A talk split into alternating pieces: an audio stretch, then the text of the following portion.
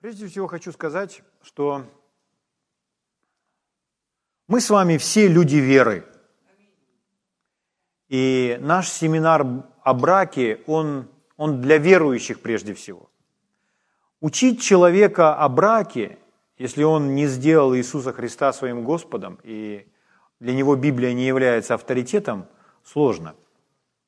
Поэтому наш семинар для верующих людей. Поэтому у нас с вами много преимуществ, как у верующих, э, иметь э, эти Богом принесенные в нашу жизнь изменения или в наш брак.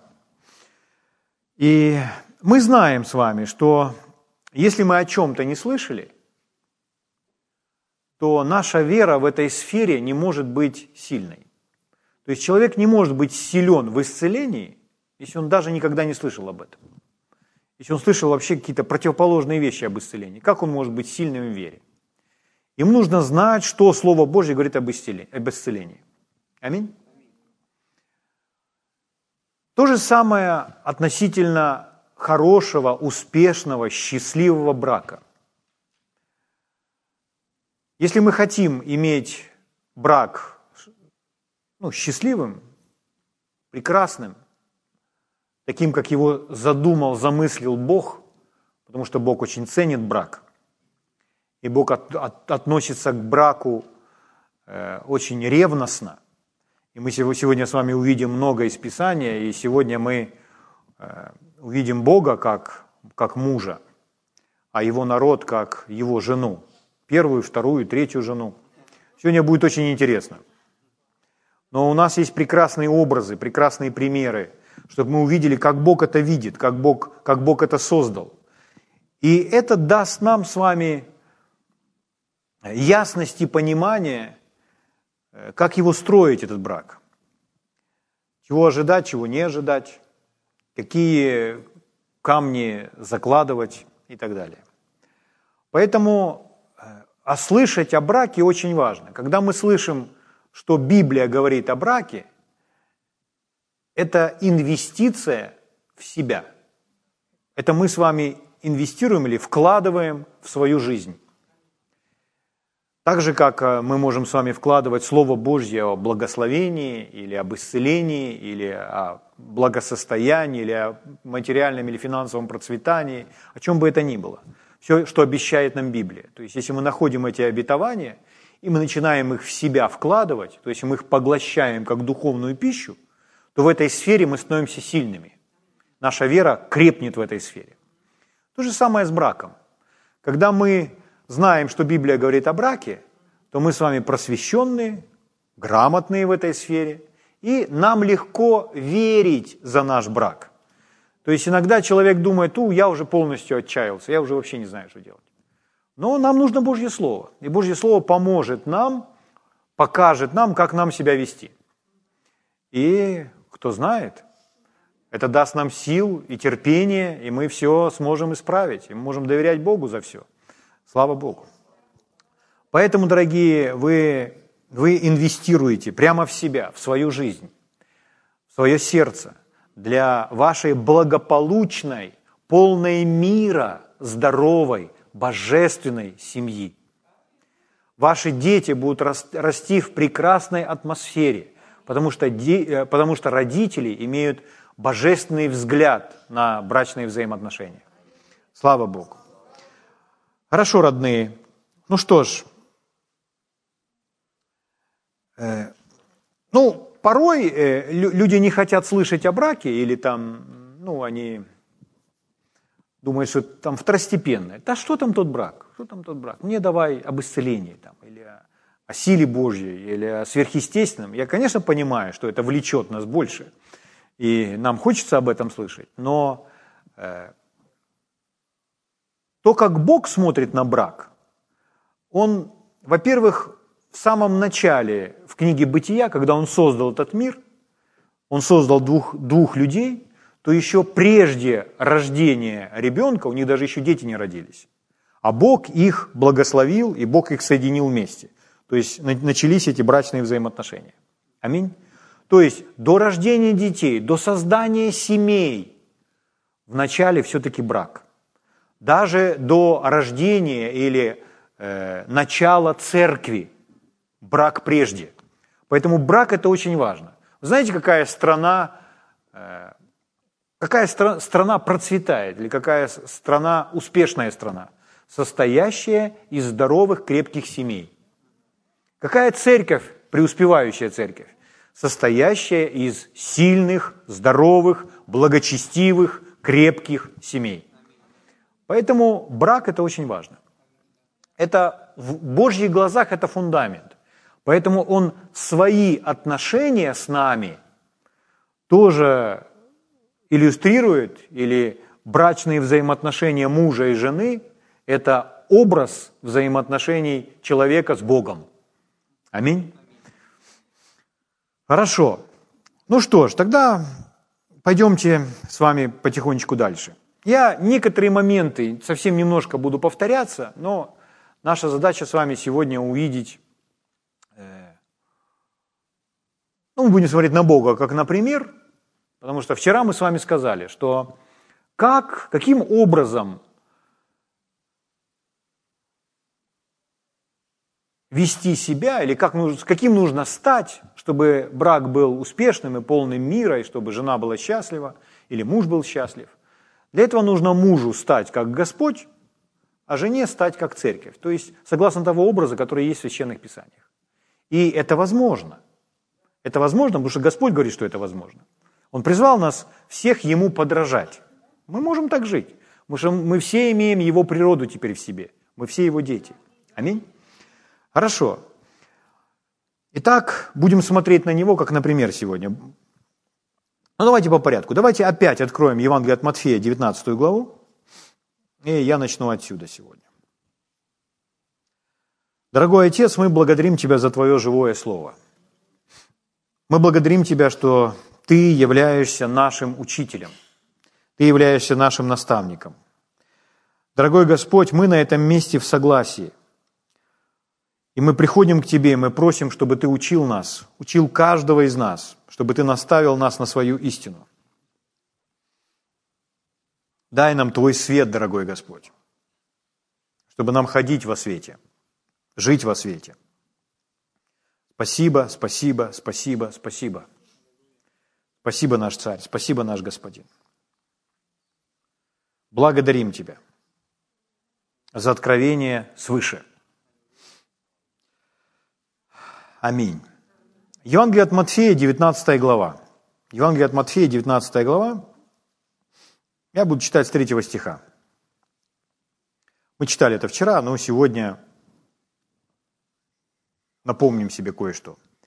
Приступили к нему фарисеи, искушая его, говорили ему, по всякой ли причине позволительно человеку разводиться с женой? То есть они спрашивают, по всякой ли причине? То есть, позволителен ли развод, если человек захотел просто развестись? Почему? Потому что люди разводятся по разным причинам, по любым причинам разводятся люди.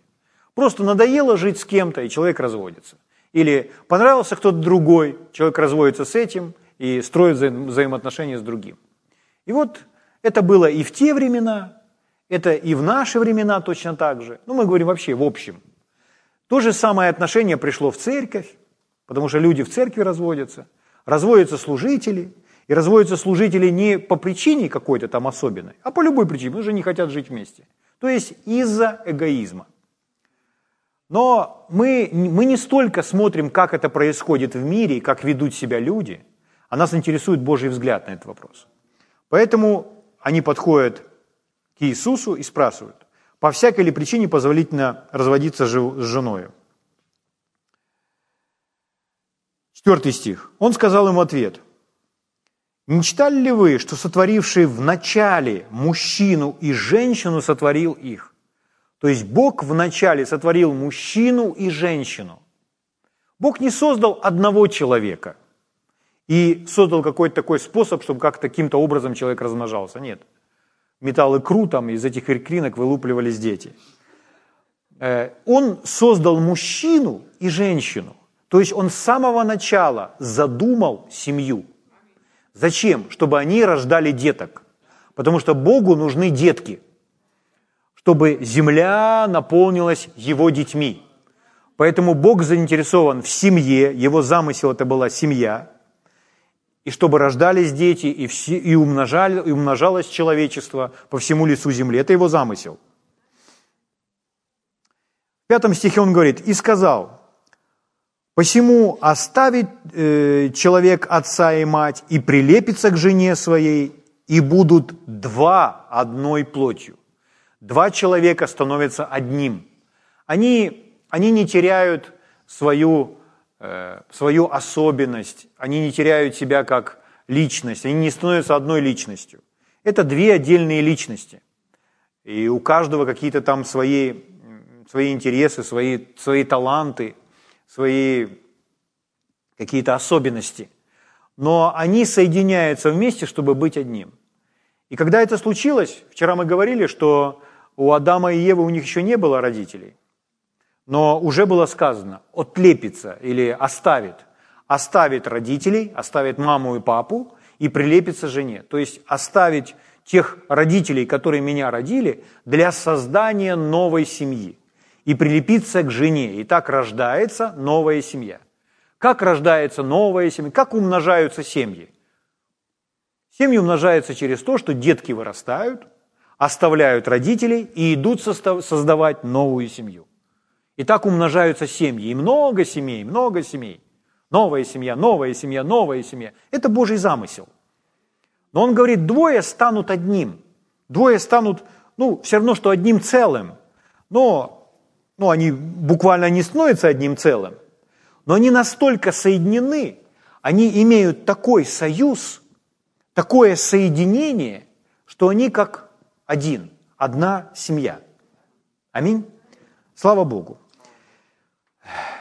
Они теперь повсюду вместе. Они вместе ходят, вместе живут. Но еще раз, они все равно остаются отдельными личностями. У них у каждого свое сердце, и каждый из них точно так же состоит с Богом в завете. Он имеет отношение с Богом. И э, муж не становится для жены посредником для Бога. Каждый из них сам имеет отношение с Богом. Поэтому что это значит?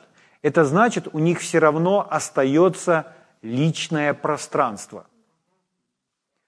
У людей, которые в браке, и если мы будем с вами ведомы духом, если мы ведомы духом по отношению к своему супругу, мы не будем уже так сильно лезть в жизнь другого, не, не позволяя ему не иметь никакого пространства личного. Потому что у человека должны быть личные отношения с Богом, Следующее. Если, если я решаю какие-то проблемы где-то, на работе, в себе, совсем не обязательно мне все эти проблемы приходить и вываливать на мою жену. То же самое жене, совсем не обязательно все, что, через что ей приходится проходить, вываливать на меня. Многое из этого она может пройти сама. Я не говорю о том, что нужно быть скрытными, я не об этом говорю. Я говорю о том, что это две личности, которые стали одним – но они все равно имеют личное пространство. То есть у них обязательно должно быть отношение с Богом. И это лично. Я не говорю о том, что жена уходит и проводит полдня с подругами, а муж даже не знает, где, где она. Нет. Главный друг жены – это муж. А у мужа главный друг – это жена. И муж не сидит где-то с кем, где-то с ребятами весь вечер, а жена ждет его дома. Нет. Они, эти вечера они проводят дома. Они на море ездят они вместе, в кино они ходят вместе, в театр они входят вместе, в церковь они ходят вместе. Но у них бывают такие моменты, когда жена может уединиться в комнате с Библией и общаться с Богом. Или просто решать что-то в себе. И совсем не обязательно э, лезть в душу, и что там у тебя случилось и так далее. То есть у, у этих двух людей должно быть, все равно остается право на личное пространство. Угу. Ну, я надеюсь, что вы правильно меня поняли, потому что, конечно же, этим можно злоупотреблять и сказать, что ты лезешь мне в душу? Пастор же там сказал, у меня должно быть личное пространство. Нет, друзья мои, по совести. Просто, но, но мы знаем, что э, если я борюсь с какими-то мыслями, или я борюсь с какими-то страхами, или с какой-то неуверенностью, к примеру, и я это преодолеваю, и я преодолеваю достаточно успешно, и порой я могу быть неведом рассказывать об этом своей жене. Зачем? Просто это, это мое личное больше, а мне нужно больше э, думать о ней, заботиться о ней. Ну, хорошо. Э, еще можно так сказать, понимаете, если мы, если мы настолько лезем уже в жизнь друг друга, что мы даже моемся вместе, тишина. А, ну, это у тех, у кого есть такие большие ванны, что они могут мыться вместе. Ну, мы же про брак. Вот. И у человека нет никакого, мы все время вместе, все время никакого личного пространства, и, и, и, мы, и мы сами не остаемся наедине. Нам нужно все равно оставаться наедине. Нам нужно оставаться наедине и проводить время с Богом. Это как, это как с блюдом, понимаете? Если у нас есть какое-нибудь блюдо или какая-то пища, которая нам очень сильно нравится, ну, я не знаю, у кого там что. То есть человек говорит, мне очень нравится шашлык, я бы сейчас с удовольствием съел шашлык. Или мне там нравится какая рыба там запеченная там с чем-то. Или что. Или кому-то нравится там японская кухня, мне нравится суши. Или, или лобстер. Мы с Олей пошли лобстера кушать, но это другая история. И если, если допустим, ну давайте что-нибудь такое актуальное для нашего региона, вам нравится шашлык – Шашлык – это особенно приготовленное мясо. И вы говорите, я так хочу шашлык. И вы поели шашлык, и вы насытились, и вы удовлетворены. Но если вы каждый день будете есть шашлык, да еще на завтрак, на обед и на ужин, то вы, то вы в один из дней скажете, шашлык у меня уже вот здесь вот. Вот. Я не хочу шашлык. Тебе ж так нравилось, это же было твое самое желанное блюдо. Я не хочу, я видеть его не могу. Так вот, чтобы мы не устали от шашлыка и чтобы мы не уставали друг друга, у нас должно быть личное пространство. Нам нужно все равно оставаться наедине и проводить время с Богом. И позволить другому проводить время с Богом. Аминь. Слава Богу. Позволить, позволить ей читать что-нибудь там о любви, а самому читать о механике. А не сидеть и не читать вместе одну книжку о механике. Да, ну я, я опять немного утрирую, но э, я думаю, что вы ловите саму суть. Аллилуйя. Еще такая, э, знаете, как еще легко очень друг другу надоесть, раз уж мы об этом заговорили, как, как легко э, люди надоедают друг другу. Когда, э, допустим, один, ну, бывает это мужчины чаще делают – то есть, когда мужчина приходит домой, он говорит, я хочу просто дома расслабиться и побыть собой. И он может лежать, есть в постели, не, чи- не чистить зубы, э, не причесываться там, и так далее. Ну, я опять немножко преувеличиваю, но к примеру. То есть, если мужчина дома не причесывается и везде всюду ходит в трусах и на кухне, то э, для некоторых женщин, может быть, это приемлемо. А может быть такая женщина, для которой это неприемлемо.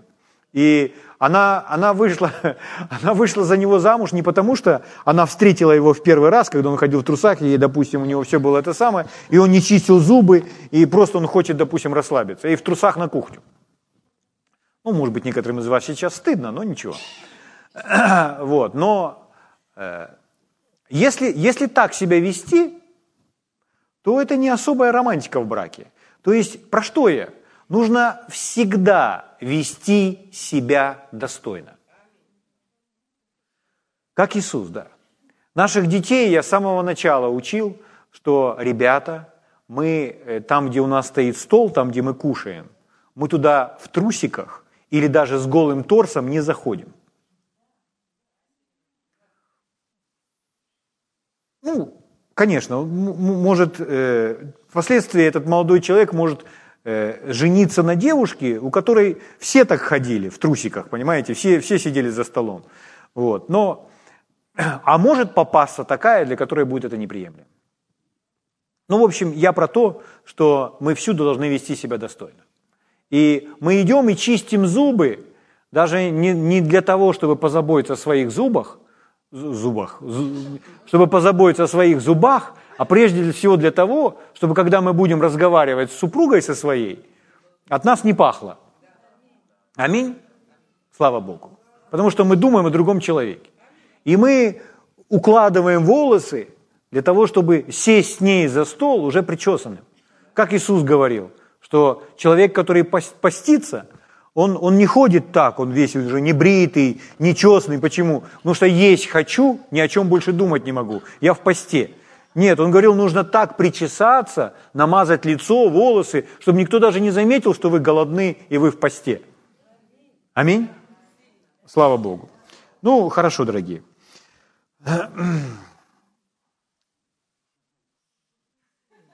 Матфея, 19 глава, возвращаемся. 6 стих. «Так что они уже не двое, но одна плоть». И дальше Иисус говорит. «И так, что Бог сочетал, того человек да не разлучает». Что Бог сочетал. И вот это слово «сочетал» в другом переводе оно звучит как «соединил». Сочетал, мы вообще такое слово сегодня не употребляем, оно настолько старое, что, возможно, человек начинает думать о церковном бракосочетании. Но о церемонии человек начинает думать. Но здесь написано, что Бог соединил. То есть речь идет о контакте, о соединении. Давайте все вместе скажем, что Бог соединил. Человек не, раз, не разъединяет. Поэтому мы с вами, соединенные Богом, не должны позволить никому разлучить, разъединить, отделить нас. Аминь. Никто. Ни, ни живому существу, ни мертвому. Я про деньги. Ничто не должно нас с вами разлучить. Аминь. Слава Богу. Хорошо. То есть соединить, скрепить, связать вместе. Вчера мы говорили прилепиться к жене, то есть используется иллюстрация клея, то есть приклеить. Угу. То есть иными словами, когда мы приклеены друг к другу, когда мы соединены друг с другом, то это узы. Сегодня вообще у нас будет очень интересно. Хорошо, узы. Но говоря про мой брак – с моей женой как про узы, меня это не пугает.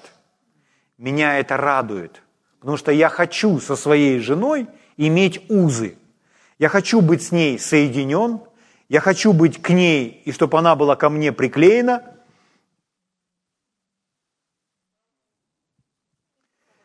Седьмой стих. Они говорят ему, как же Моисей заповедал давать разводное письмо и разводиться – то есть, а как Моисей раз, разрешил отклеиваться? Как ты говоришь, приклеились и нельзя больше уже это отклеивать? А Моисей говорит, можно отклеиваться? Он говорит им, Моисей по жестокосердию вашему позволил вам разводиться с женами вашими, а сначала не было так. Вчера мы говорили, это из жестокосердия. Почему? Потому что люди все равно нарушают. Люди все равно поступают по-своему. И что делает Бог? Бог прощает эти разводы. Люди получают прощение за свои разводы. Почему? Потому что Бог дает им очередной шанс начать, иметь новое начало в своей жизни. Бог очищает их от прошлого. Поэтому человек понимает, да, я, я, я женился, сделал ошибку, развелся, сделал ошибку, я много ошибок наделал. Что делать такому человеку? Он приходит к Богу, который его очищает, который его прощает, и он говорит человеку, что человек должен забыть это прошлое. Это прошлое под кровью – и ему нужно иметь новое начало. Угу. Поэтому это из-за несовершенства людей, из-за того, что люди не слышат Бога, делают ошибки. Если каждый из вас начнет рассказывать свои истории, э, которые были до Бога, или в Боге свои ошибки, то мы в очередной раз убедимся, насколько мы несовершенны. Но слава Богу, что у Бога всегда есть выход. И Он знает, как нас с вами восстановить, исцелить и дать новое начало. Поэтому является ли развод волей Божьей? Однозначно нет. Бог вообще не планировал развод. Когда Бог создавал Адама и Еву, Он не создал план Б там, где развод. Нет, Он не планировал это. Он планировал семью, что они будут жить вместе.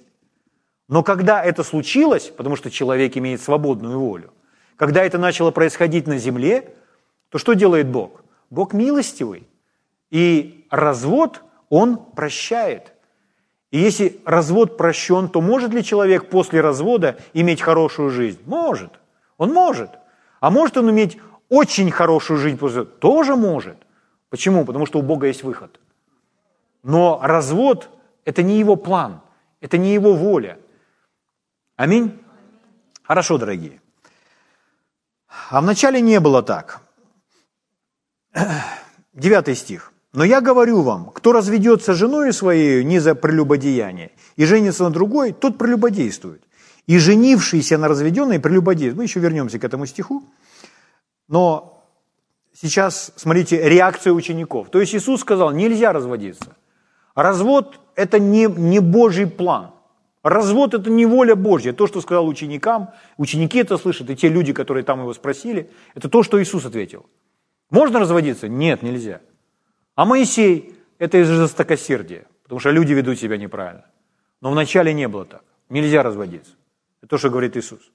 Ученики услышали это, и смотрите их реакция.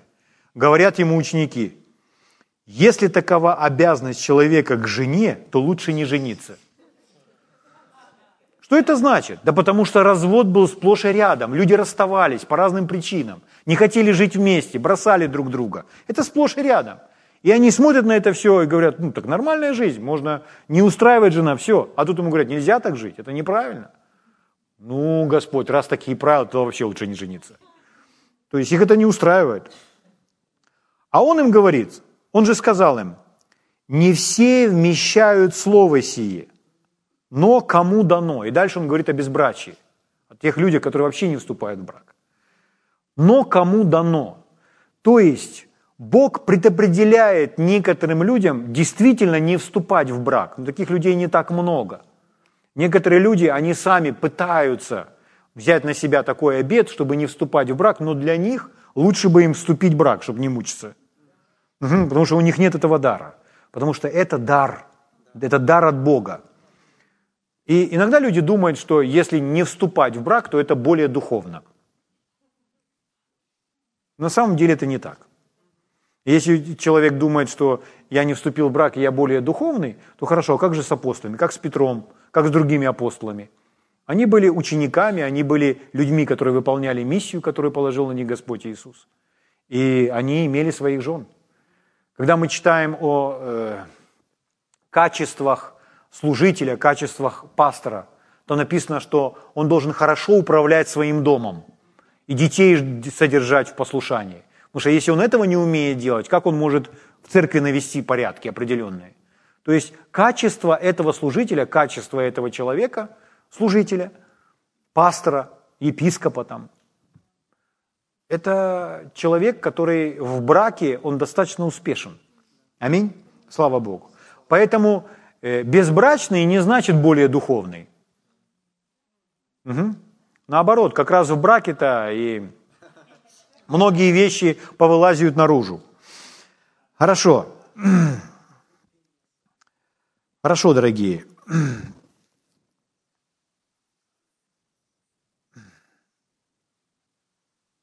Мы сказали, что вступать в брак или не вступать в брак, он заговорил, э, кому как дано, кто как может вместить. Когда Павел об этом говорит, написано в 1 Коринфе, можете не открывать. 1 Коринфянам 7 глава, 7 стиха. Павел говорит об этом. «Ибо желаю, чтобы все люди были как и я». Ну, Павел не вступал больше в брак. Ну, там говорят, что у него вроде была жена, а потом, э, когда он уверовал, то она не последовала вместе с ним, поэтому он больше уже не... Ну, это одна из версий, я не знаю, насколько она э, достойна нашей, нашего верования, но мы знаем, что у Павла не было жены. Как, когда мы его видим в Писаниях, мы не видим у него жену. Вот, поэтому он, он не, не состоял в браке. Когда вот это писал, он не состоял в браке. И поэтому он говорит, ибо я желаю, чтобы все люди были, как я. Но каждый имеет свое дарование от Бога. Один так, другой иначе. Поэтому э, мы имеем дарование от Бога, все с вами, определенное. И вступая в брак, у нас, нам дано дарование этот брак строить и быть успешным в этих взаимоотношениях со своим мужем или женой. Это наше дарование. Мы так созданы, потому что Бог задумал семью. Аминь. Слава Богу. То есть, по сути дела, Павел говорит то же самое, что и говорит Иисус. Безбрачным же и в домом говорю, хорошо им оставаться, как я. Но если не могут, если не могут воздерживаться, то есть, если не могут не вступать в брак, пусть вступают в брак, ибо лучше вступить в брак, нежели разжигаться. Но разжигаться, он говорит о плотских желаниях. То есть он говорит, когда человек не в состоянии контролировать свои желания. И относительно желаний мы должны знать с вами следующую драгоценную истину. С желаниями происходит то же самое, что происходит со многими сферами в нашей жизни. Это следующее. Когда мы кормим свои желания, когда мы их питаем, они начинают нас расти, умножаться и увеличиваться. Поэтому, если мы хотим, чтобы желания угасли и не были очень сильными, нам просто нужно прекратить их кормить. Если человек будет прикармливать свои греховные желания, он не справится с грехом. Иногда люди думают, что там на сторону кого-то тянет, мужчину или женщину, и вот все время думают о какой-либо физической близости с кем-то другим или там, или вне брака и так далее. И человек думает, да что ж такое, что ж меня постоянно это мучает? Пошел вон дьявол, пошел вон дьявол. Но здесь даже вопрос не в дьяволе. Здесь просто, что у вас нормальная, здоровая, сильная, крепкая плоть. И это плотские желания, с этим все, все нормально. Просто, что, что нужно с этим делать? Просто не нужно их кормить, эти желания. И если их не кормить, они не будут такими сильными и не будут вас контролировать. Угу. А если кормить правильные желания, если кормить те желания, которые от Духа Божественный, то они будут в нас расти. Слава Богу. Угу. Поэтому желание, чем больше вы их кормите, тем сильнее они становятся. Угу. Десятый стих. «А вступившим брак не я повелеваю, а Господь. Жене не разводиться с мужем». Мы вчера говорили, и сегодня хочу повторить, что Павел говорит, это не я говорю, а Господь. Это повеление. То есть Божье повеление не разводиться. Давайте иначе на это посмотрим. Не развод как запрет, а как прилагая все старание, всю силу, чтобы сохранять это Богом данное соединение, этот Божий дар, который нам дан. Раз Господь нас соединил, то дьявол, он приложит все старание, чтобы принести что-то, что будет нас с вами разделять, что будет нас с вами ссорить, чтобы мы расстались. Дьявол это делает с церквями, с семьями, с любыми коллективами, которые соединены Богом. Поэтому мы в этом отношении должны сражаться и бодрствовать. Мы должны быть на чеку и хранить эти взаимоотношения, чтобы этот, этот клей, который между нами, как я вам вчера показывал с лентой – чтобы ничто не могло разлучить нас. Слава Богу. Поэтому повеление не отклеиваться, не разводиться. Аминь. Одиннадцатый стих. «Если же разведется, должна оставаться безбрачную или примириться с мужем своим, и мужу не оставлять жены своей». Слава Богу. То есть если вдруг человеку вдруг захотелось развестись, то он должен вспомнить, у меня есть Господь, который дал мне повеление не разводиться, охранить это соединение. Угу. Слава Богу. Это важно. Ну, еще раз давайте я повторюсь. Если у вас это уже случилось, то есть если в вашей жизни был развод, и, может быть, даже не один, то мы не говорим сейчас о прошлом. Для нас с вами прошлого не существует. Прошлое под кровью. И прошлое мы не должны позволять осуждению из прошлого контролировать нас, управлять нами или оказывать на нас какое-либо давление, угнетать нас. Аминь. Слава Богу. Поэтому то, что Бог соединил вместе, мы не позволяем никому разъединить. Хорошо. Итак, как Господь смотрит на брак? Каким Господь видит брак? Взаимоотношения мужа и жены. Когда Бог смотрит на брак, Он называет это завет. У нас есть такое слово брачный завет. То есть я думаю, что все это люди слышали. Брачный завет. Но мы с вами живем в такое время, в такую эпоху, когда понимание завета настолько, э, настолько низкое, настолько поверхностное, что люди совсем не осознают, что значит завет. Поэтому нам нужно увидеть, как, каким Бог видит завет. Одно из значений слова «завет», которое употребляется в Библии, в еврейском языке, в Ветхом Завете или в греческом языке, в Новом Завете, значение слова «завет» – это надрез. Ну, потому что завет заключали там разные народы также между собой. Что происходит, когда делается надрез? Если сделать надрез, то из надреза вытекать начинает кровь. Когда вытекает кровь из надреза, это вытекает жизнь. То есть кто-то отдает жизнь. Отдавший кровь отдал свою жизнь.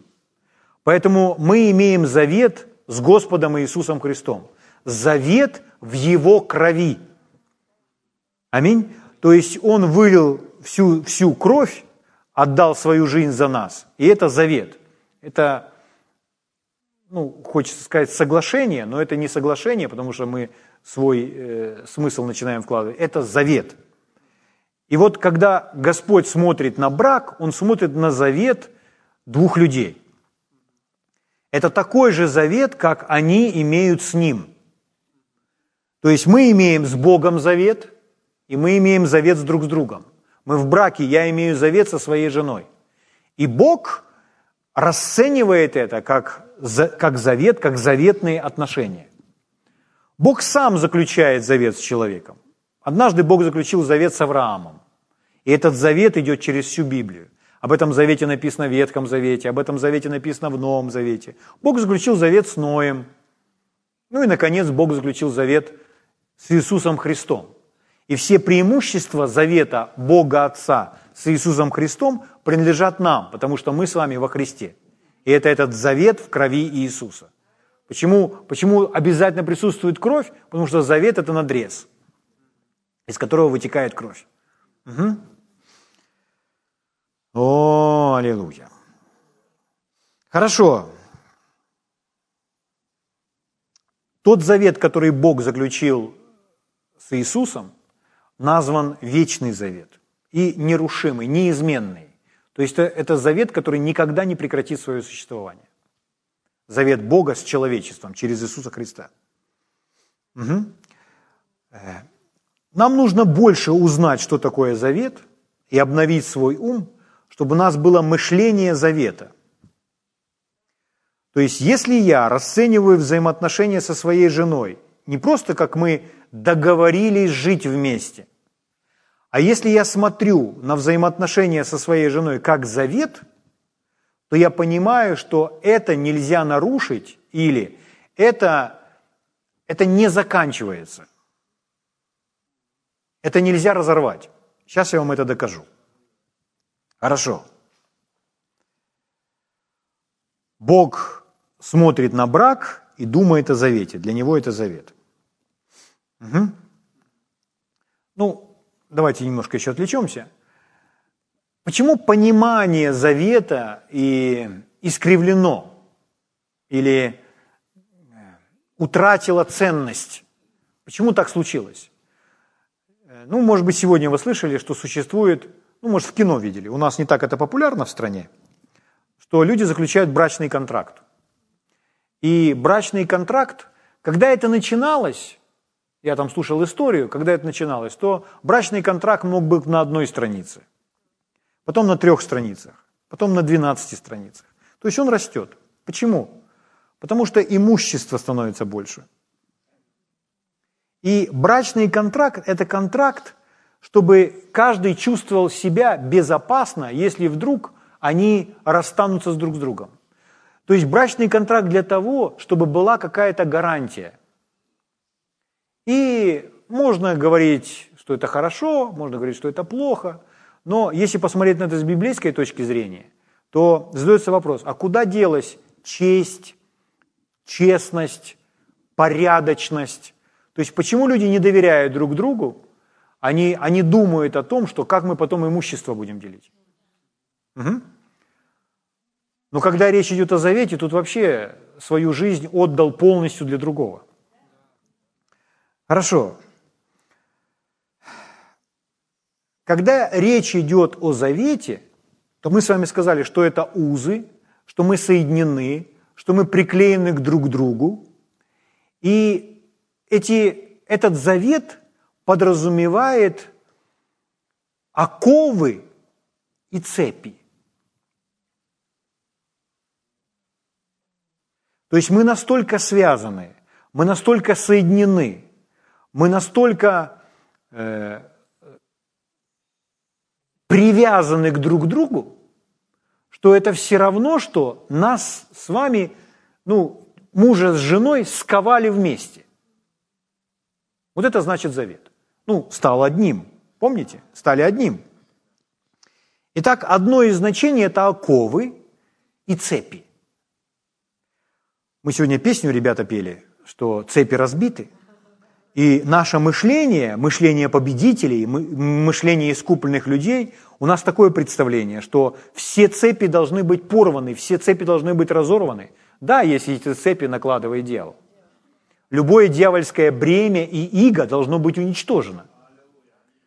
Но кое-что в нашей жизни должно быть заковано в цепи.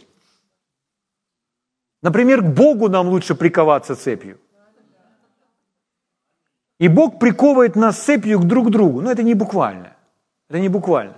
Но мы становимся одним. Есть другое хорошее слово, не, э, говорим не брачный завет, а брачные узы. Поэтому мы с вами, вступая в брак, мы вступаем в брачные узы. Мы обретаем, нас сковывают брачными оковами. И нас связывают брачными цепями. И вся, вся ирония в том, что я хочу быть связанным, скованным, прикованным, закованным со своей женой. И я хочу, чтобы она была прикована ко мне. То есть, когда я знаю, что она прикована ко мне, я прикован к ней, мы соединены. Аминь. Мы в завете. Слава Богу. Аминь. Итак, как я уже сказал, кое-что в нашей жизни должно быть заковано в цепи, связано и закрыто на замок. Это значит, мы в заднюю дверь не выходим – Задние двери больше не существуют. Когда мы пришли к Богу, скажите, для нас есть задняя дверь? Ну, если мы, если мы захотим, мы ее найдем, и мы порвем любые цепи. Но если мы понимаем, если эти цепи у нас будут здесь, если мышление завета будет здесь, если завет у нас будет вот здесь, то мы скажем, для меня дверей не существует. Для меня ключа от этих наручников не существует. Я хочу быть скованным. Я хочу быть связанным. Я хочу быть соединенным с Богом и с этой женщиной. С одной. А епископе написано муж одной жены. Люди говорят, что один раз женился. Это не один раз женился, а то, что у него гарема нет.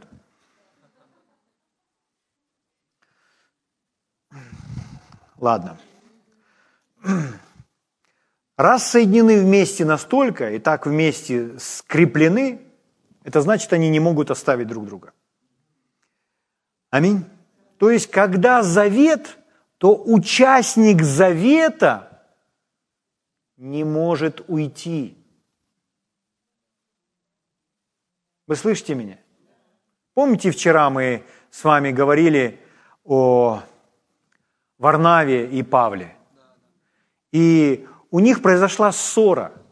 И они оба хорошие люди, но из-за ссоры они, их, их отношения расстроились. И они больше не вместе. И мы не видим нигде Варнаву до конца книги Деяния, но мы видим Павла. И с Павлом был, с Павлом был сила. Была сила, был сила. В данном случае сила был. Аминь. Но это завет, это соединение навечно. Слава Богу. Поэтому, когда Бог смотрит на двух людей, вступивших в брак, что Бог сочетал, что Бог соединил, что Бог связал, угу, то человек да не разлучает. То есть мы не оставляем друг друга. Слава Богу. О! Хорошо, давайте я вам покажу, что это не моя идея. Вот эти вот оковы, эти цепи, вот эти все. То есть моя жена говорит, я не могу уйти. Почему? Потому что скован, мы скованы одной цепью. Это другая песня. Скованы, как там пели? Ску, цепью. Да. Ну там, там другой смысл в этой песне, но, но припев про, про цепь. Потому что связаны одной цепью. Поэтому не могу уйти. Хорошо, первое послание к Коринфянам, 7 глава, 27 стих. Мы в 7 главе, опуститесь ниже, в 27. Здесь написано, «Соединен ли ты с женой, не ищи развода». И вот это слово «соединен» наши переводчики, которые переводили синодальный перевод, я не проверял другие переводы. Я смотрел некоторые английские переводы, но э, не проверял переводы на русский язык. Вы можете сами это сделать. Но это слово «соединен» они очень так лояльно, так мягко перевели. «Соединен ли с женой, не ищи развода».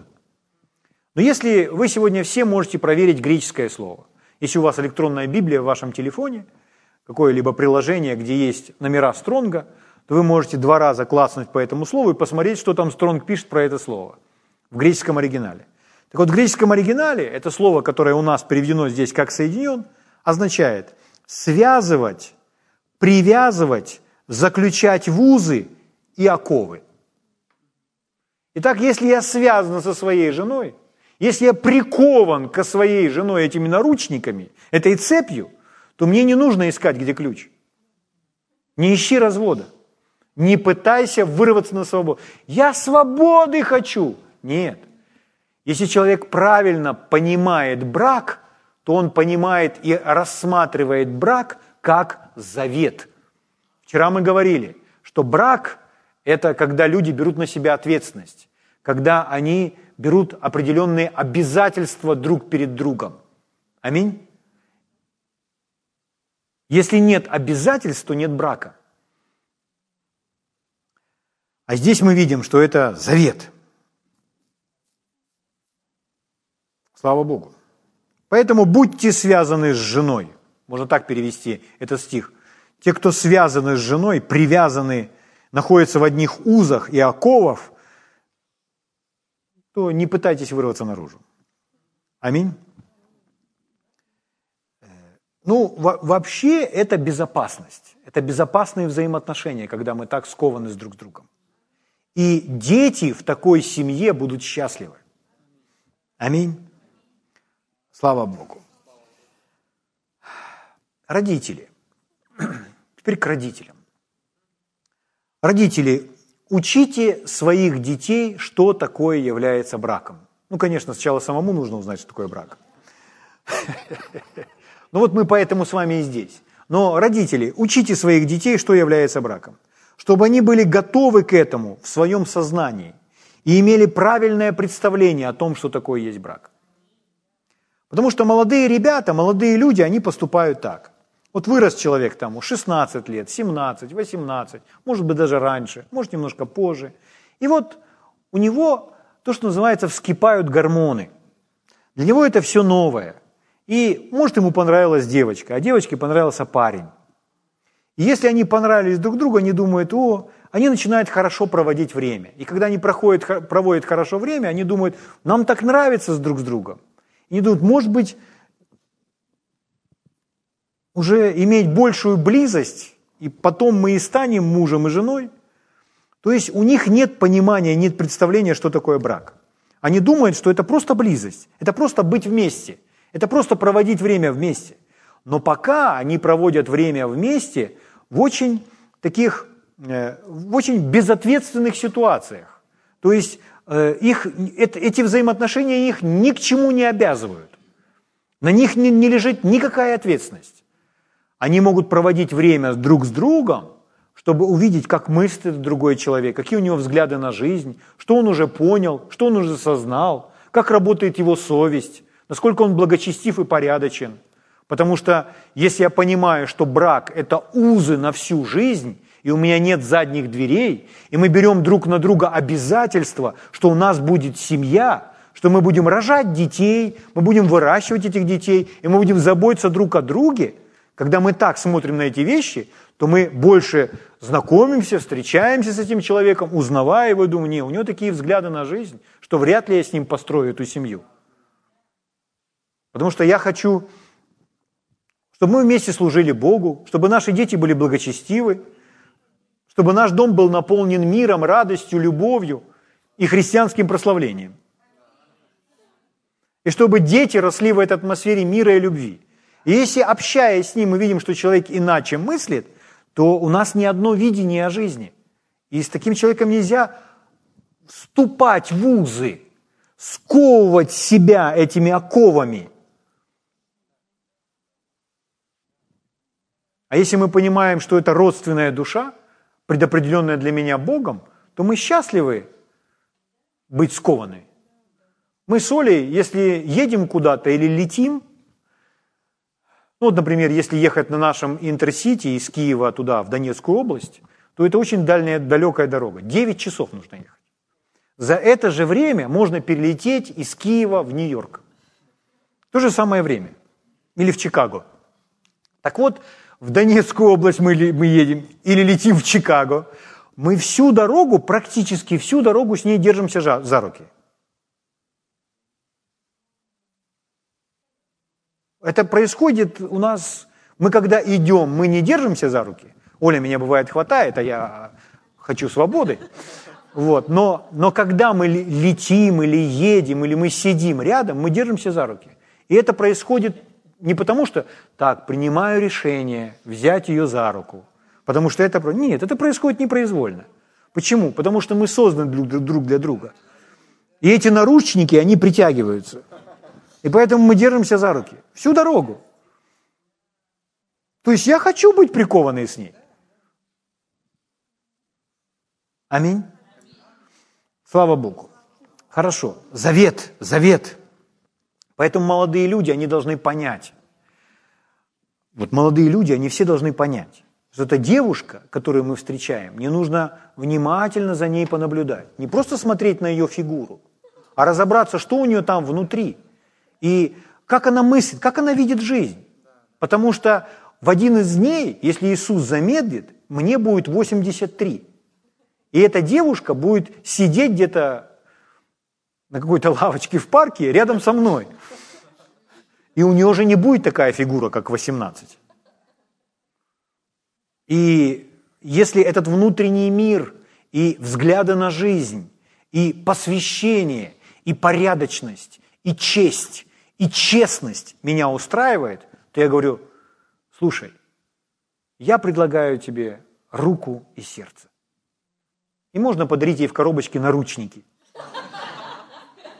В каком смысле? Что вот, мы теперь будем связаны, скованы одной цепью. Мы навек. Аминь. Слава Богу. Вы знаете, что, э, что э, кольцо, кольцо, которое на пальце, это образ чего? Это образ завета, что я, я не свободен, я закован, я обручен. Аминь.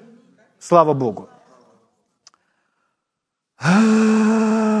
Поэтому брак – это не физические чувства, это, это, это, это не физическое какое-то тяготение, это узы, но если человек не понимает, если человек не влюблен, если человек не имеет этого дара, ну, быть соединенным человеком, он, он подумает, узы, ой, что-то мне не нравится это. Поверьте, это блаженство. Это цепь, это блаженство. Потому что это спокойствие. Мы стали одним. Слава Господу Иисусу. Ну, мы смотрим на брак, как Бог его видит. Хорошо. Вы знаете, что такое аборт? Это убийство. Это убийство ребенка в чреве мамы. То есть он еще не вышел на свет, а его уже убивают. Он живой. Вы знаете, что все проблемы, связанные с абортами, вообще причина всех абортов, что люди не понимают того, что брак – это завет. Что брак – это обязательство друг перед другом. Они иначе рассматривают встречи друг с другом. Они просто имеют физическую близость и думают, что встретиться с друг другом и иметь физическую близость – это позволительно. Но это не позволительно. В Божьих глазах вначале нужно обязательство, потом завет. Угу. И только потом может быть физическая близость, из-за которой появляются дети. А если все перепутать, то много боли, много травм и, неко... и множество убийства на всей планете. Миллионы детей убиты посредством аборта из-за того, что люди не понимают, что брак – это завет. Они, они превратили это в животный уровень. То есть они ложатся с кем угодно и меняя партнеров. Потому что нет понимания, это завет. Это на всю жизнь, это навсегда. Это ответственность. Секс – это не любовь.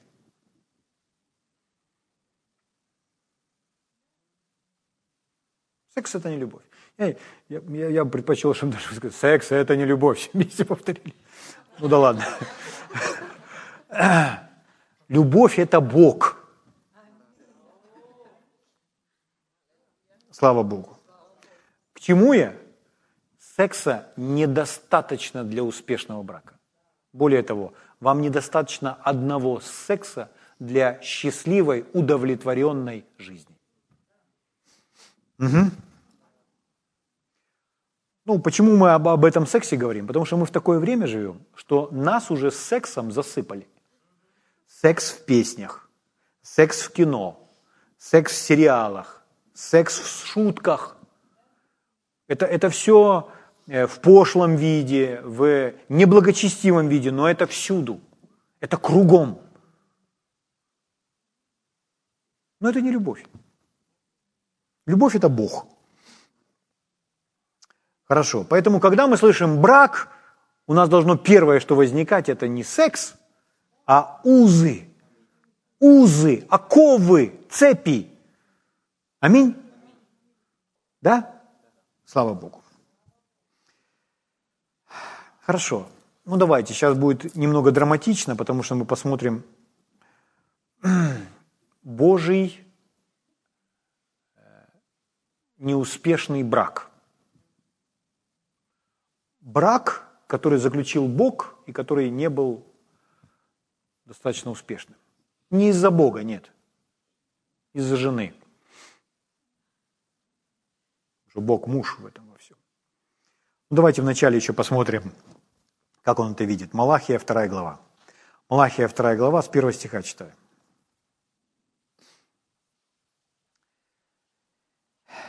Малахия, вторая глава, с первого стиха.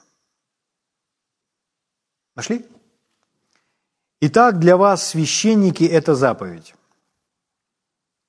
Так, заповедь для священников. Сегодня мы с вами все здесь священники – мы царственное священство.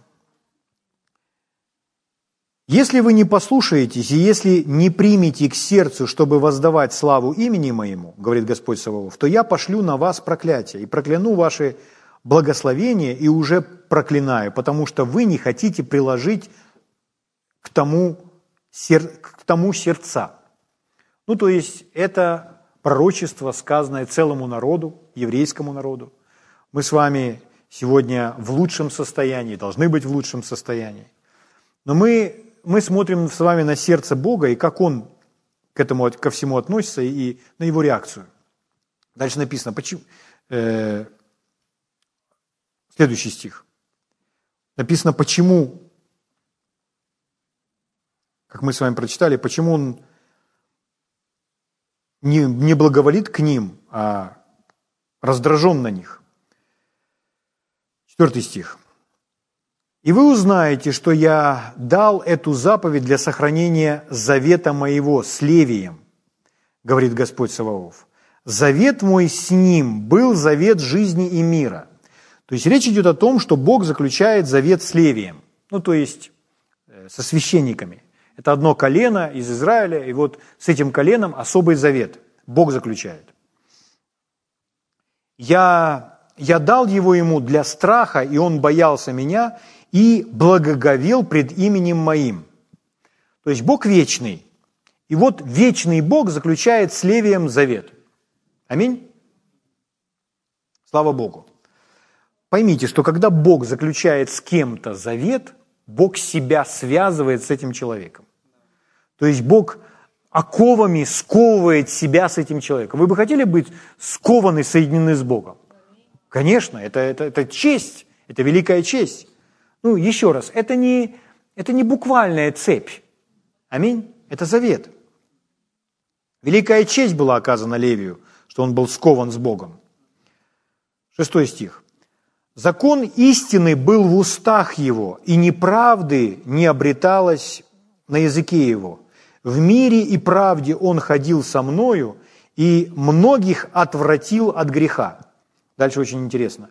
Ибо уста священника должны хранить ведение, и закона ищут от уст его, потому что он вестник Господа Саваофа.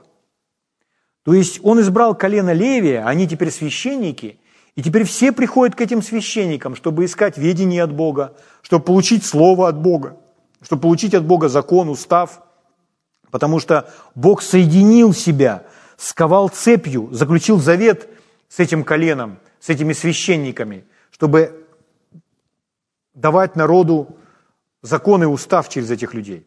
Аминь. Восьмой стих. «Но вы уклонились от пути сего, для многих послужили соблазном в законе, Разрушили завет Левия, говорит Господь Саваоф, зато и я сделаю вас презрением и унижением перед всем народом, так как вы не соблюдаете путей моих, ли, ли, лицеприятствуете в делах законах.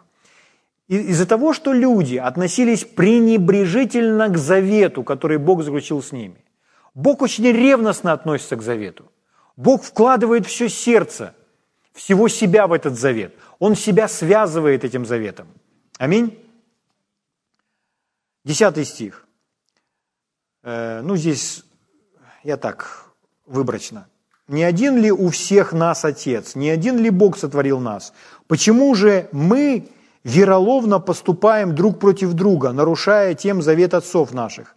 Вероломно поступает Иуда, и мерзость совершается в Израиле и в Иерусалиме, ибо унизил Иуда святыню Господню, которую любил, и женился на дочери чужого Бога».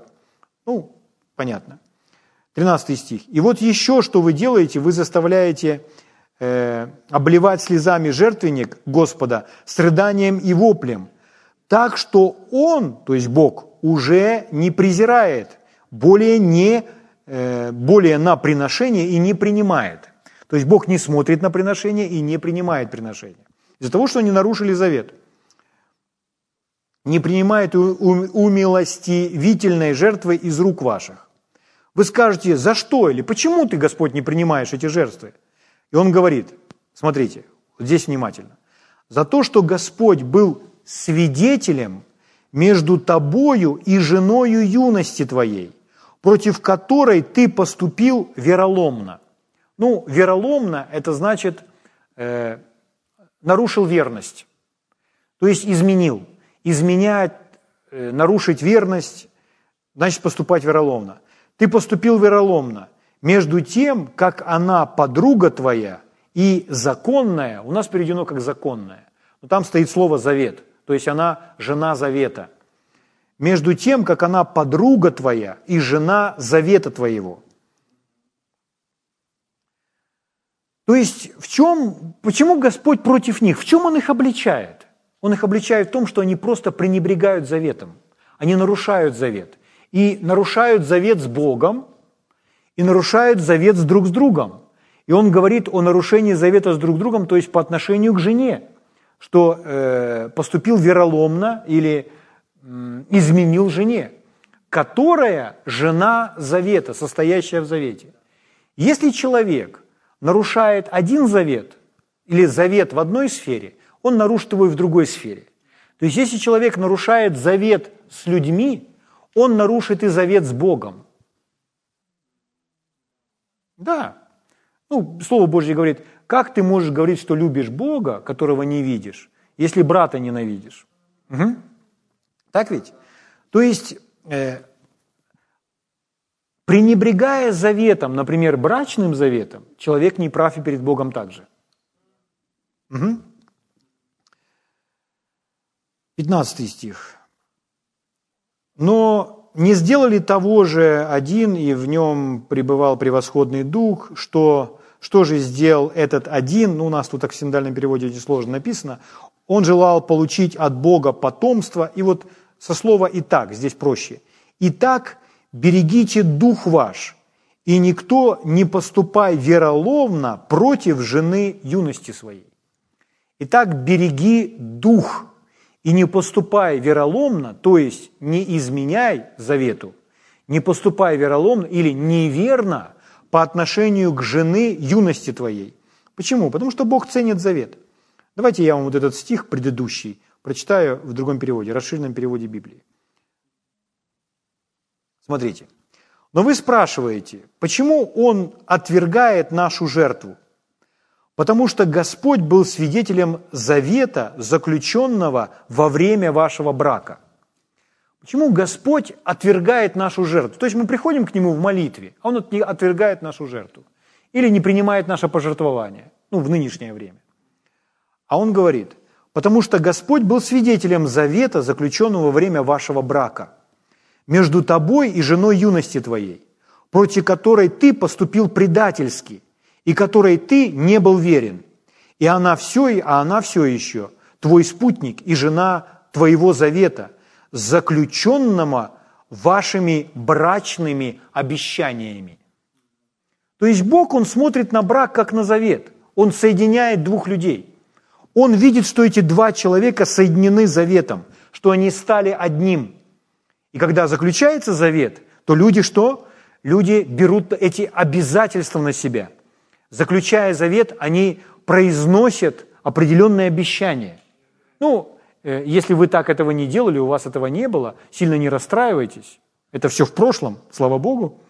Но слушая сегодня, что есть брак и каков этот завет, вы уже знаете, как правильно. И вы можете каждый день заявлять и говорить, что вы будете делать друг для друга. Аминь.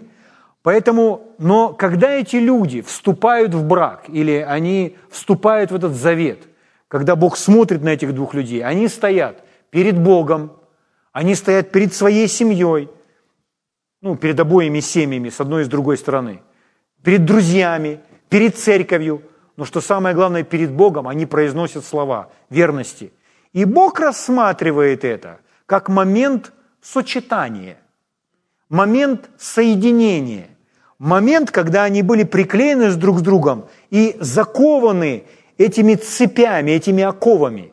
Поэтому для Бога это завет с этого момента. Они соединены, они скованы, прикованы друг к другу. Все, то, что Бог сочетал, то, что Бог соединил, того человек да не разлучает. И что здесь Бог говорит? Почему он не принимает жертвы? Почему молитвы не услышаны? Он говорит, а я же был там, где вы друг другу давали обещания. Я стоял там. И что ты сделал с этими обещаниями? Ты нарушил. Ты ей изменил. Что Петр говорит? Мужья, поступайте благоразумно со своими женами, как с немощнейшим сосудом, как с наследницами благодатной жизни, чтобы не было вам препятствия в молитвах. То же самое. Почему? Потому что Бог ценит завет. То есть если, если мы нарушаем завет с друг с другом, мы Божий завет нарушаем также. Угу. Бог очень ревностно относится к завету. Бог ревнитель. Бог верный. Бог свой завет нарушить не может. Вот он сказал что-то, он поклялся, он солгать не может. И он очень буквально все воспринимает. Да, слава Богу, он милостивый. Слава Богу, он пролил эту кровь. Но он свет, он праведность, он Бог. Аминь. Это его стандарт. Хотели бы вы попасть на небо, и чтобы на небе, на небе было безобразие? Чтобы на небе было безобразие, грех, плоть и так далее. Хотели бы вы? Я не думаю, что кто-то бы хотел. Мы хотим совершенства на небе. Мы хотим, чтобы там было все чисто, только свет. Там так и есть, потому что там Бог. Это Его мир. И Он этот мир создает здесь. Слава Богу. Угу. Итак, еще раз, вы спрашиваете, почему ты не принимаешь, отвергаешь наши жертвы? Потому что Господь был свидетелем завета, заключенного во время вашего брака. Слава Богу. О, слава Богу. Хорошо, благ Господь. Поэтому завет, исходя из Писания, он очень важен для Бога. Если человек нарушает завет, какой-либо завет, то он дисквалифицирует себя, чтобы получать преимущество этого завета. Нарушил завет, все, завет не работает в его жизни, потому что человек нарушает этот завет. Ну, в Ветхом Завете много про это все, но я, мы не будем с вами сильно глубоко в это. Давайте мы теперь опять вернемся в Евангелие от Матфея, 19 главу. Евангелие от Матфея, 19 глава.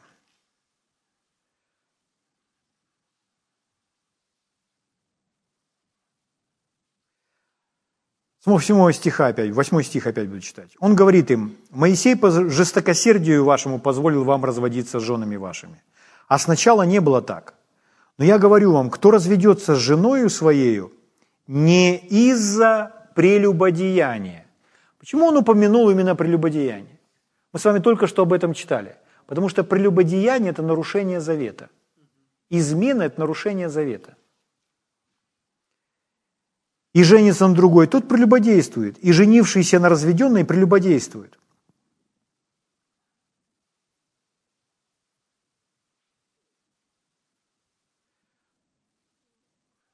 Хорошо.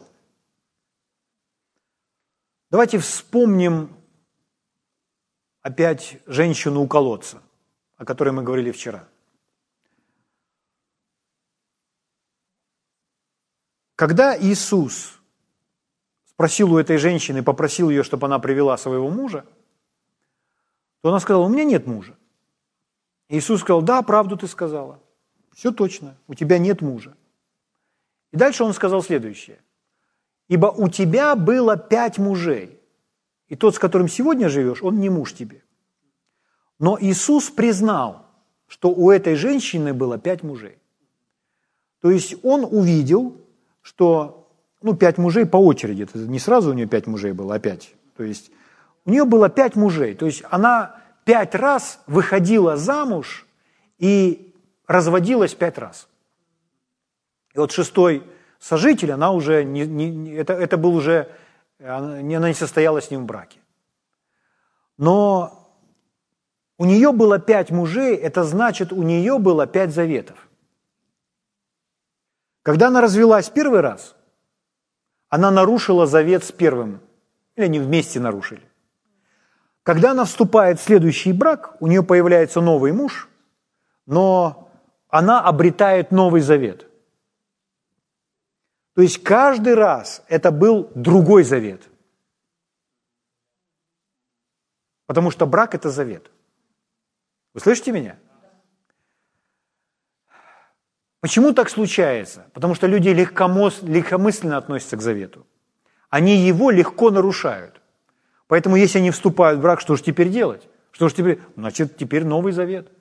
Теперь иметь другой, ну, новый завет немножко иначе звучит – теперь нужно иметь другой завет с другим человеком. Но это завет. То есть если я вступаю, человек вступает в брак в очередной, то он опять берет на себя эти обязательства. Быть верным до конца. Будет или не будет, это уже другой вопрос.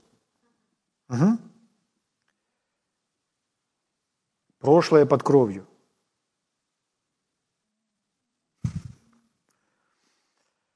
Завет может быть нарушен. Ну, как правило, люди нарушают. Бог не нарушает свой завет. Но другая сторона нарушает. И поэтому у Бога появляются с нами определенные проблемы. Если Бог заключает с нами завет, и Он говорит, что я твой муж, а ты, Израиль, моя жена, а жена неверна, то каково мужу, скажите? Муж страдает, потому что она неверна.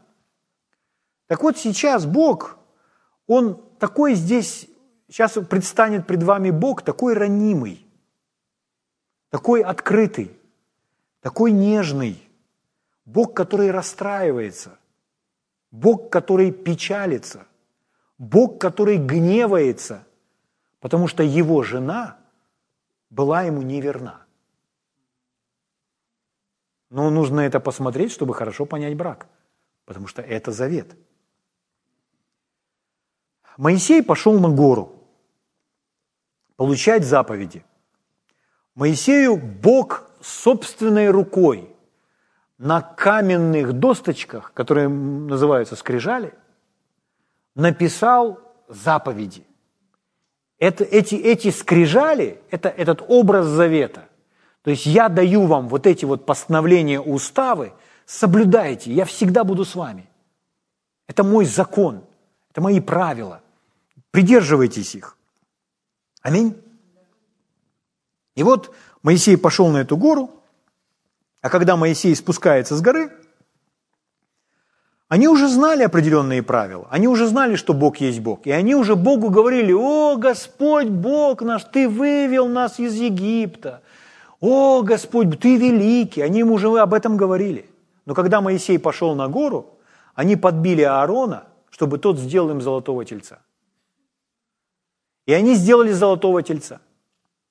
Они там все понапивались. Играет музыка. Они все танцуют всю ночь вокруг этого тельца. Ноги и пьяные, поклоняясь этому лжебогу.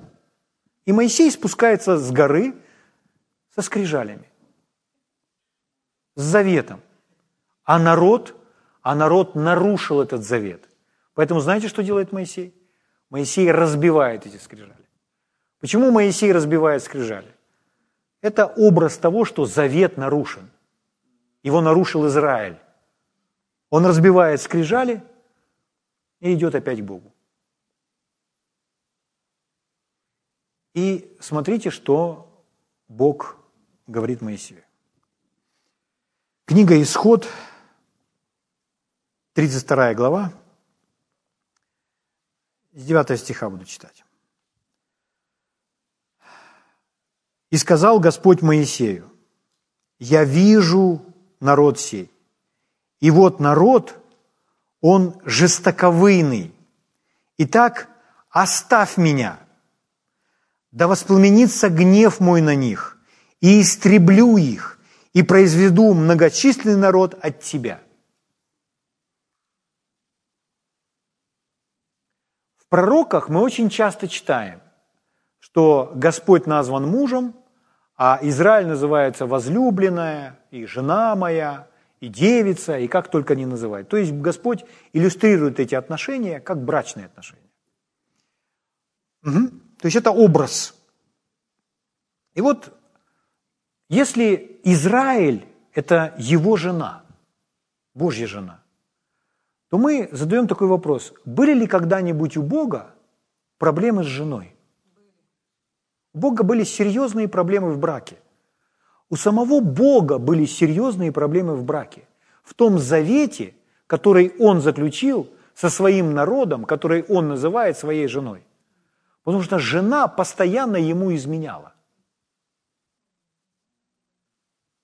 Поэтому такова его реакция. Огорчен ли Бог от того, что народ так себя ведет? Да, он огорчен. Расстроен ли Бог? Да. Потому что его жена изменила ему. Как же ему не быть огорченным? Как же ему не быть расстроенным? Угу.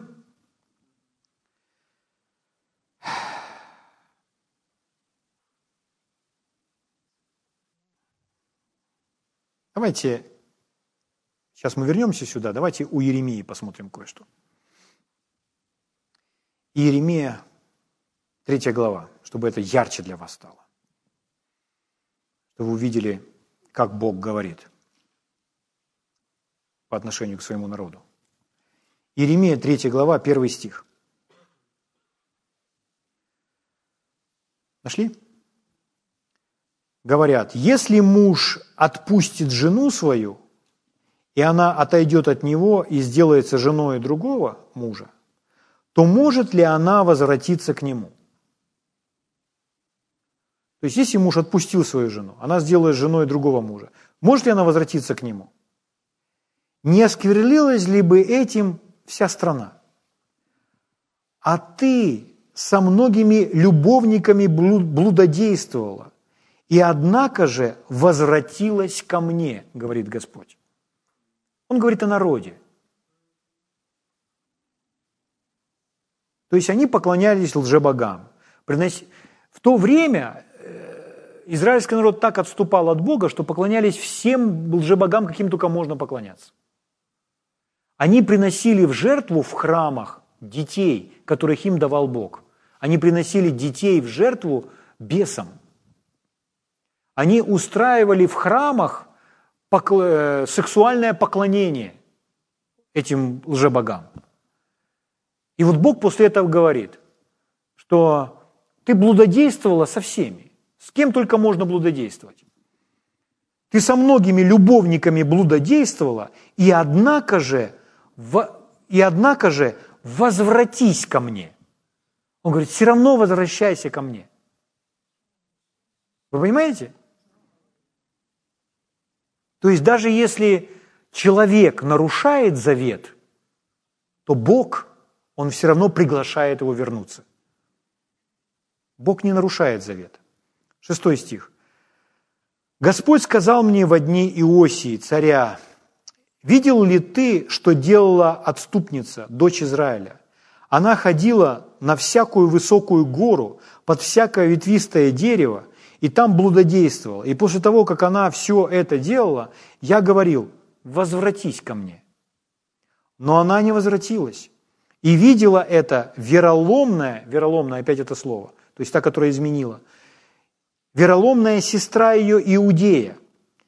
И я видел, что когда за все э, прелюбодейные действия отступницы, дочери Израиля, я отпустил ее и дал ей разводное письмо, он полностью иллюстрирует нам брак. Развелся. То есть Бог развелся. Был ли у Бога развод? Да. У Бога у самого был Бог хотел, чтобы был развод? Нет. Развод его воля? Нет. Он создал развод? Нет. Но он сам разводился. Если кому-то скажешь, Бог разводился, но вы можете в Писании показать, так в Библии написано. Он же сам нам об этом говорит. Угу. Из-за чего? Из-за жестокосердия, из-за неверности. Но не его неверности, потому что он верен. Аминь. Итак, дал разводное письмо. Вероломная сестра ее и Иудея не убоялась, а пошла и сама блудодействовала. И явным блудодейством она осквернила землю и прелюбодействовала с камнем и деревом. Но при всем этом вероломная сестра ее Иудея не обратилась ко мне всем сердцем своим, а только притворно говорит Господь. А только притворно говорит Господь обратилась, ну, внешне, показательно, но не от сердца. И сказал мне Господь, отступница дочь Израилева оказалась правее, нежели вероломная Иудея. Иди и провозгласи слова сии к северу и скажи, возвратись. Видите, какой Бог? знаете, когда вот это я читаю, я думаю, что когда он это говорит, он плачет. Возвратись, отступница дочь Израилева, говорит Господь. Я не залью на вас гнева моего, ибо я милостив, говорит Господь. Не вечно буду негодовать. Признай только вину твою, ибо ты отступила от Господа Бога твоего и распутствовала с чужими под всяким ветвистым деревом, а гласа моего вы не слушали, говорит Господь. То есть он повторяет снова и снова, возвратись, возвратись, вернись ко мне. Это мужчина, это муж. И такая вот у него жена первая. Угу. 14 стих. «Возвратитесь, дети, отступники, говорит Господь, потому что я сочетался с вами». Это значит, сочетался это слово, то, которое у нас. То есть я вступил с вами в брак. Потому что я с вами в браке. Угу. Хорошо, давайте вернемся теперь к Моисею, в ту историю. Угу. Итак, когда Господь увидел, чем занимается Израиль и Моисей к нему, расстроен он? Он расстроен. Очень расстроен.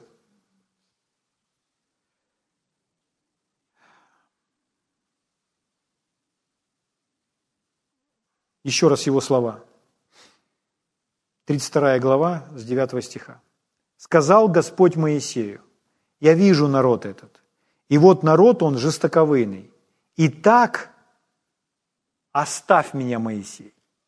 То есть это вот так выглядит, понимаете? Когда Господь это увидел, он в таком был гневе, что он, так, Моисей, отойди. Моисей в сторону, я сейчас пойду разберусь с ними в гневе. Уничтожу. Он говорит, я их всех уничтожу. То есть, иными словами, я с этой женой больше не хочу иметь никакого дела. Это Бог в таком состоянии. Он знает, как вам помочь. Он был искушаем во всем. Точно знает, как помочь. Он сам был в таком состоянии. Все, Моисей, в сторону отойди. Я с ней больше не хочу иметь ничего общего. Потому что она мне изменила. Да?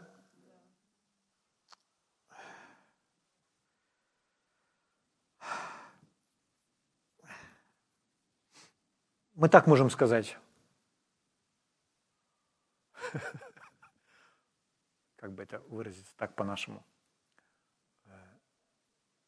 То есть то, что мы с вами здесь видим, что в Божьем доме появились проблемы в браке. То есть у самого Бога проблемы в его браке. Сейчас заметьте очень важную истину. Откройте мне со мной 1 Коринфянам 7 глава. Еще немножко, я заканчиваю. 1 Коринфянам 7 глава. Павел говорит, 28 стих. Впрочем, если женишься, не согрешишь. А если девица выйдет замуж, не согрешит. Но дальше. Но таковые будут иметь скорби по плоти, а мне вас жаль. О чем говорит Павел? Павел говорит, что если девушка женится или парень, девушка выйдет замуж или парень женится, то они будут иметь скорби по плоти. А мне вас жаль. Вот это те скорби, которые имеет Бог со своим Израилем. Из-за чего? Из-за того, что много плоти. Когда много плоти, то будет много скорбей. Поэтому, дорогие, вот вам такие три Три варианта. Если два человека состоят в браке, которые контролируют свою плоть и ходят в любви, то они будут иметь очень мелкие, незначительные скорби по плоти. И их жизнь будет прекрасная, и они будут проводить прекрасное время вместе. То есть у них будут незначительные трения, Ну, потому что они все равно остаются плотью. Ну, трение будет не... Почему? Потому что они, двое людей, умеют контролировать свою плоть. Они контролируют свою плоть. Если двое людей, состоящие в браке, которые недостаточно контролируют свою плоть, ну, мы не говорим совсем не контролируют, а скажем, недостаточно контролируют свою плоть, то есть позволяют своей плоти, плотской природе, плотской натуре, то в такой семье будет множество проблем. Из-за чего? Из-за плоти. Проблемы в браке были даже у Бога. Из-за чего? Из-за плоти. Из-за плоти, которая из-за жены его. Первой. Вы слышите меня? Но благая вещь в следующем. Если только один из этих двух начнет контролировать свою плоть, то все практически моментально станет намного лучше. Если хотя бы один начнет контролировать свою плоть, то в этом браке моментально все начнет улучшаться.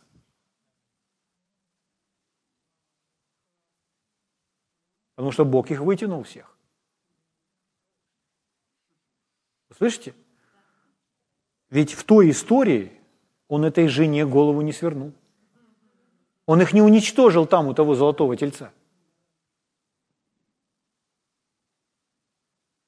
Вы знали об этом? Пойдемте туда опять.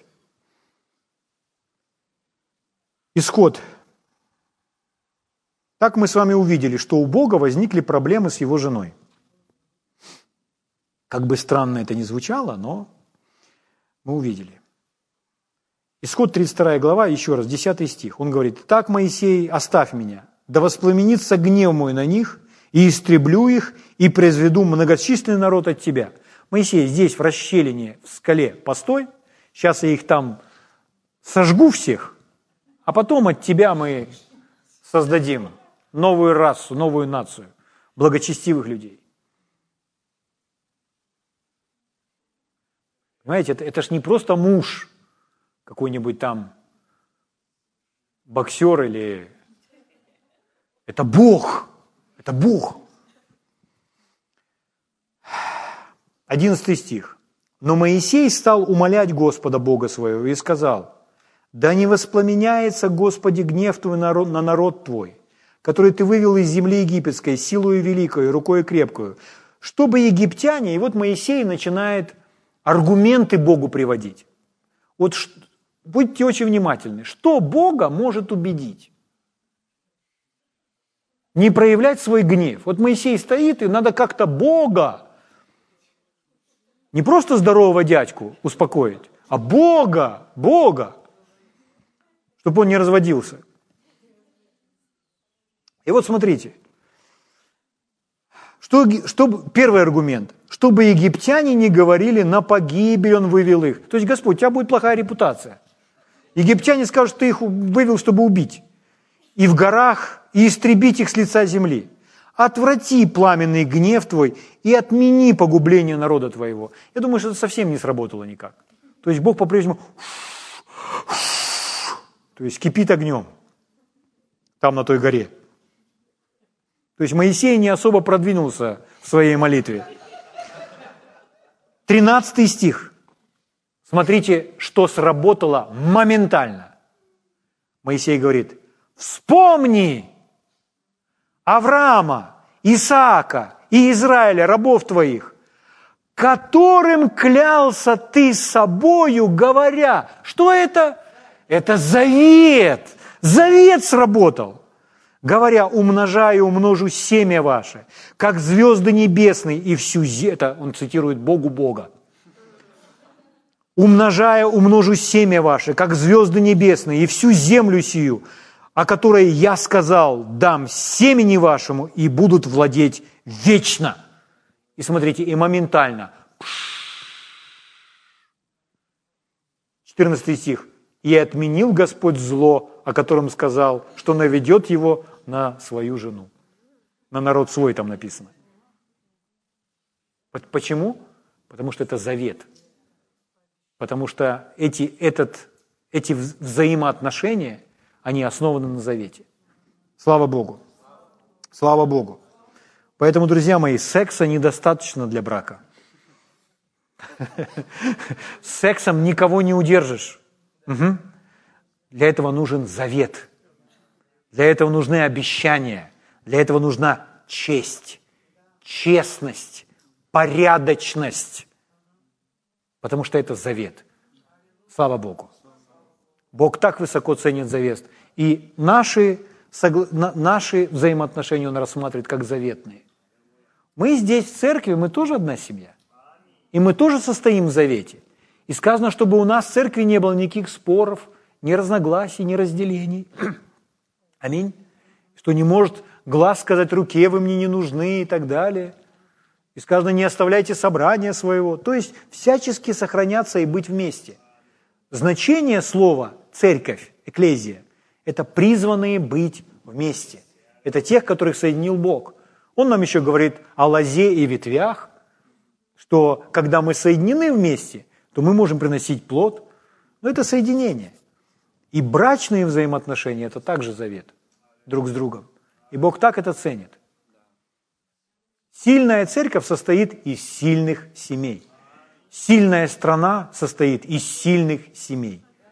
То есть если мы будем принимать законы в этой стране, и мы будем легализировать однополые браки, и нам будут говорить, о чем в церквях проповедовать, и христианство со всем этим смирится, то будет уничтожен самый главный божественный институт – институт брака, институт семьи, заветные отношения для того, чтобы род на этой земле размножался. Потому что мы должны с вами рождать маленьких святых деток. Слава Богу. И провести их через всю свою жизнь, познакомить их с Богом и рассказать им, какие должны быть взаимоотношения.